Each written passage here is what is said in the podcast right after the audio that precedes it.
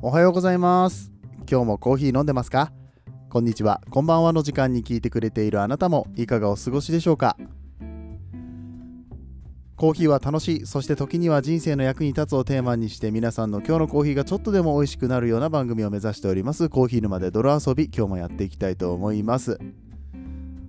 てな感じで始めてみるのはいかがでしょうか？っていきなり聞かれましてもって思いますよね。いつもとちょっと違うでしょ？今日。うん。ショートバージョンの時にこんな感じで、えー、ちょっとサクッとね終わらすのはどうかなと思ってもう今本当に何のメモもなしにオープニングの口頭工場を変えてみたんですけれどもこれだったら結構サクッと入れますよね。でまあ、今日はオープニングトークあるんだけどショートバージョンやりたい時はオープニングトークなしにしてもう早速そのメインのトークに入っていくっていう風にしたら5分で収まるんじゃないかなって思って。そもそもこのオープニングトークで5分喋ってるからね僕はね。だからここを削るだけで、まあ、5分は短くなる。じゃあ普段15分でやってる番組だったら10分になるし、まあ、さらにコンパクトにね、はしょってやっていくんだったら、まあ、はしょってっていうか、そのうまくまとめてやれば5分でできる日もあるだろうし、まあ、5分の日と10分の日とあってもいいのかなとか、あとは5分バージョンとかをいくらか取りためておいて、配信ができなさそうな日に持ってくるとかね。いろんなやり方があるなーって、うん。えー、最近こう毎日配信のこととか、うん、配信のクオリティのこととかいろいろ考えてるのでこんなやり方どうかなっていうのをまた実験的にやれたらいいななんてことを思っております、うん。えー、またね今日のオープニングの感想とか、えー、こういった考え方についてもね皆さんのご意見なんかいただけると嬉しいななんてことを思っております。ではでは今日はですね、まあ、今言った通りショートバージョンでお話をしていきたいと思うんですけれども、ま、コンビニコーヒーめっちゃ頑張ってるよねっていうお話でございます。えちょっと前にも放送しましたけれども、ファミリーマートのアイスコーヒーね、アイスモカ、めちゃくちゃうまいです。うん、で、このアイスモカが本当に美味しいっていう話を、どんぐり FM って皆さんご存知ですか？ポッドキャストを聞いてる方だったら聞いてる人もね、うん、このどんぐり FM 聞いてる人も結構いるんじゃないかなと思うんですけれども、なるみさんと夏めぐさんって2人の男性でお話をしていくようなコーナーなんですけれども、なるみさんがね、大絶賛してたんですよ。あ、なるみさんは声が低い方ですね、どんぐり FM の。うん。一回聞いてみて、あの、ゆるい感じがめっちゃ面白いから、どんぐり FM は。うん。で、まあそこですごく褒めてて、結構珍しいことなんですよ。あそこまで褒めるっていうのは。うん、で粕谷さんについて触れたりとかはあんまりしてなかったっていうか、まあ、知らないでしょうね。でもそういう知らない人たちのところに、えー、波及していって、まあ、あのある意味インフルエンサー的なね、うん、ちょっとした別の界隈で有名な人コーヒー界隈じゃない人たちがやって、うん、そのクオリティで宣伝してくれるってすごいことだなって。ね案件で来ましたとか。PR してくださいって言われましたとかではなくてもうファミリーマートのアイスモカこの間飲んだんだけどめちゃくちゃ美味しかったんだよね。って、うん、あんまり外出かけないんだけどわざわざ1日1回ファミリーマート行っちゃおうかなセブンイレブンとか、うん、ローソンを通り越して行っちゃおうかなって思うぐらいアイスモカがめちゃくちゃ美味しくてっていうような、えー、お話の仕方をされてて、まあ、その美味しいについてのねうん、言及の仕方もすごく上手だなとか思いながら、うん、ポッドキャスターとしてもちょっと勉強になるなとか思いながら聞いてたんですけど、でもまあとにかく嬉しいですよね。あ、どんぐり FM で紹介してくれるんだ。まあ僕はもともとファンなので、うん、そこでね、アイスモカが出てきたことすごい嬉しかったなと思いました。まあ、ただそうやって、えー、コーヒー、コンビニコーヒーで頑張ってるところって、もちろんファミリーマートさんだけじゃなくて、うん、実はあのセブンイレブンさんですね。セブンイレブンさんもモカ始めましたと。しかもアイスですよねどうやら。まだちょっと飲めてないんですけれどもこれに関してはまた別で収録を撮ろうかななんて思ってます、うん、とにかくセブンイレブンさんでもこの高クオリティのコーヒーを出してきたと。セブンイレブンに関しては以前も、うんと、ガテマラのブレンドだったりとかあとなんだっけタンザニアキリマンジャロのブレンドだったりとか、うん、そういうの、まあ、普段よりも20円プラスして出しますよっていうのをやってて、うん、それこそファミリーマートでカスヤさんがモカブレンドを出すより前に始めてたんだけどいまいちなんだろうなコーヒー界隈の間ではヒットしたけど、セブンイレブンのうんコーヒーファンの人たちの間ではそこまで売れなかったんでしょうか。でも実際のところはあんまり、ね、数字的には分かんないんだけどもね、いつの間にかそういうことしなくなっちゃって寂しいなって思ってたんだけれども、うん、この度アイスモカ、えね、アイスなんですよ、また。セブンイレブンさんの方でも出しているというようなことをね、え、聞いておりますので、これちょっとチェックしなきゃいけないななんて思ってます。で、まあ、セブンイレブンに関してはそういうのがあって、じゃあローソンはどうなってるんだというと、やはりサルタヒココーヒーさんとのコラボの部分で、まあ、いろんなコーヒーの打ち出し方されてますよね。コーヒーゼリーのラテ、えー、みたいなの出してて、あれはもう、あんなん出されたら、中高生はわざわざスタバとか行かなくても、コーヒーゼリーラテが飲めるって結構いいですよね。で、ちょっと大人ぶることもできるし、ちょっとこう、なんだろうな、デザート感強いじゃないですか。コーヒーゼリーラテって言ったら、普通のカフェラテじゃなくてね、これは学生に人気出るんじゃないかなと。ファミリーマートさんのフラッペも実はすごい美味しくって、いわゆるフラペチーノですね、うん、スターバックスさんのフラペチーノとかうんとタリーズさんだったらスクワールでしたっけ、えー、みたいな感じのものがなんと300円で飲めると。で味のクオリティもすごくいいんですよね。で粕谷さんがあのあさっきから粕谷さん粕谷さんって言ってるけど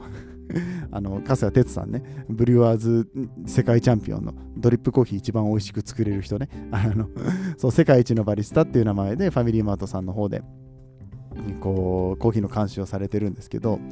うん、粕谷さんもそのフラッペにアップルシナモンっていうのが、アップルシナモンシュガーか？アップルシナモンか？が、あの、そのコーヒーコーナーに置いてあるんですよ、ファミリーマートさんって。うん。それをかけて食べるのがうまいよって。コーヒーフラッペ。以前僕コーヒーフラッペ飲んだことあるんですけどかなり、えー、甘さ控えめでかつ結構ちゃんとコーヒーの酸が感じられるコーヒーの味が感じられるようなフラッペになってて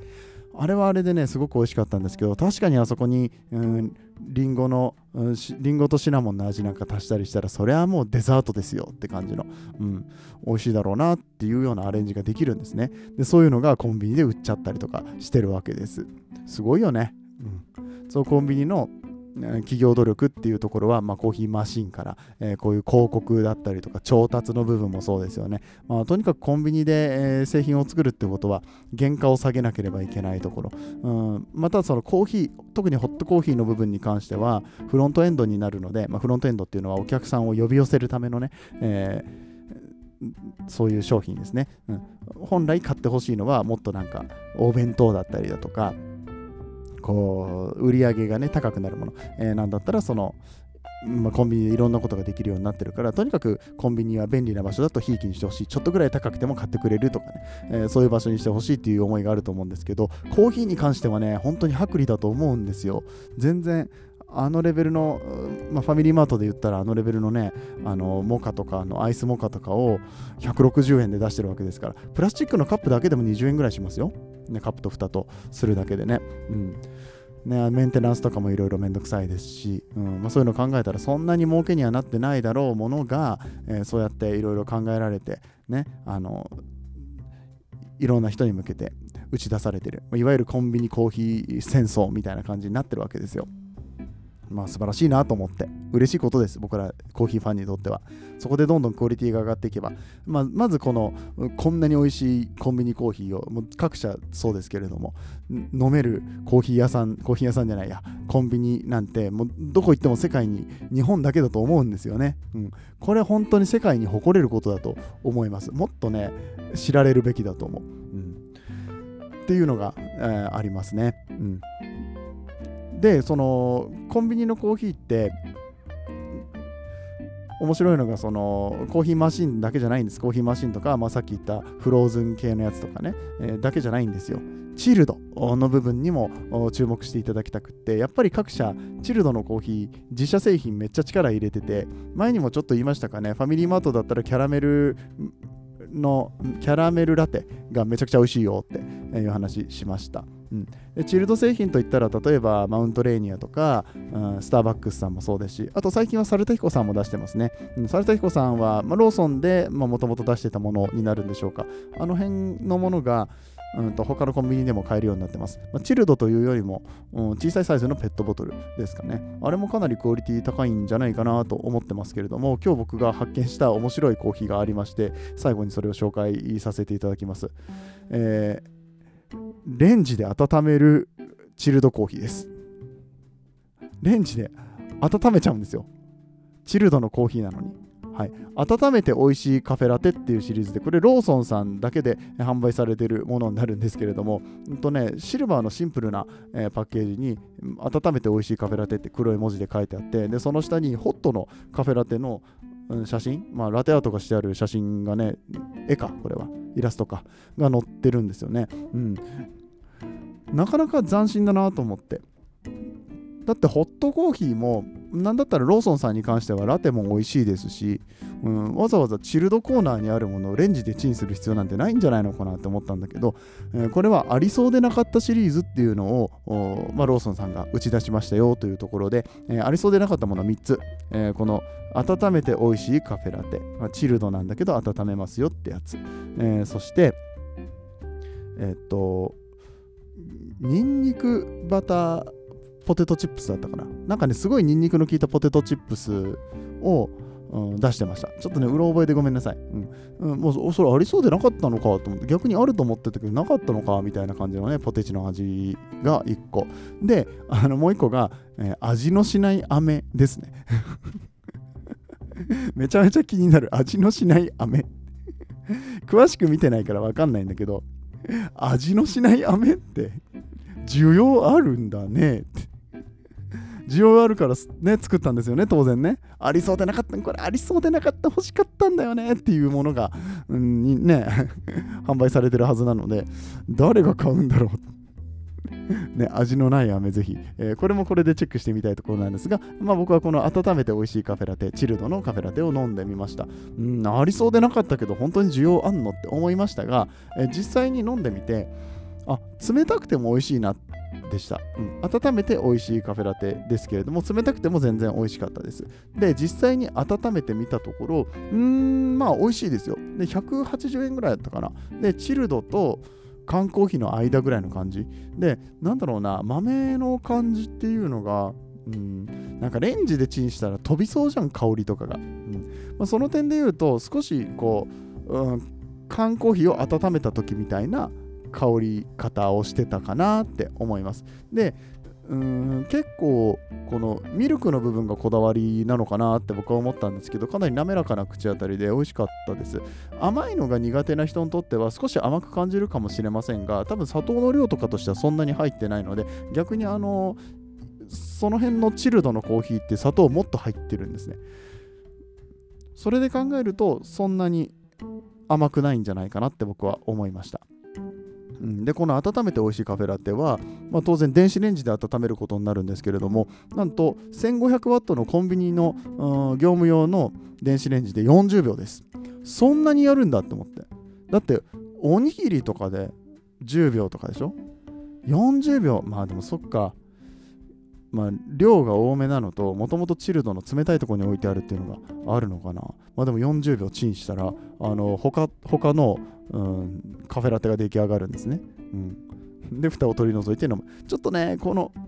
蓋取り除いて飲む時のこの口のところが飲みにくいからここだけ改善してほしいなって思ったけどまあ味はね、えー、そもそも好みなので、うん、あこういう味が好きな人はいるだろうし何がいいかなって思ったら買いだめしといて家に置いといてあの、今日は冷たいので飲みたいとか今日はホットにして飲みたいとか自分で決めて飲めます、うん、まあお家の電子レンジでチンするときはもうちょっとね1分半とか2分とかかかるんだろうとは思うんだけれどもまあ簡単にあったかいのが飲めるってすごいいいよなって。多分そこの部分が一番重要じゃないかなって僕は思いました。ね、お家に缶コーヒーとかを置いといても湯煎して温めるわけにいかないしこうコップに移して、ね、レンジでチンとかいう形になるのかなって思うんですけどこれに関してはもう最初からそれ用に作られているので、うん、温めて飲むことができると、うん、なかなか考えるよねコンビニさんは。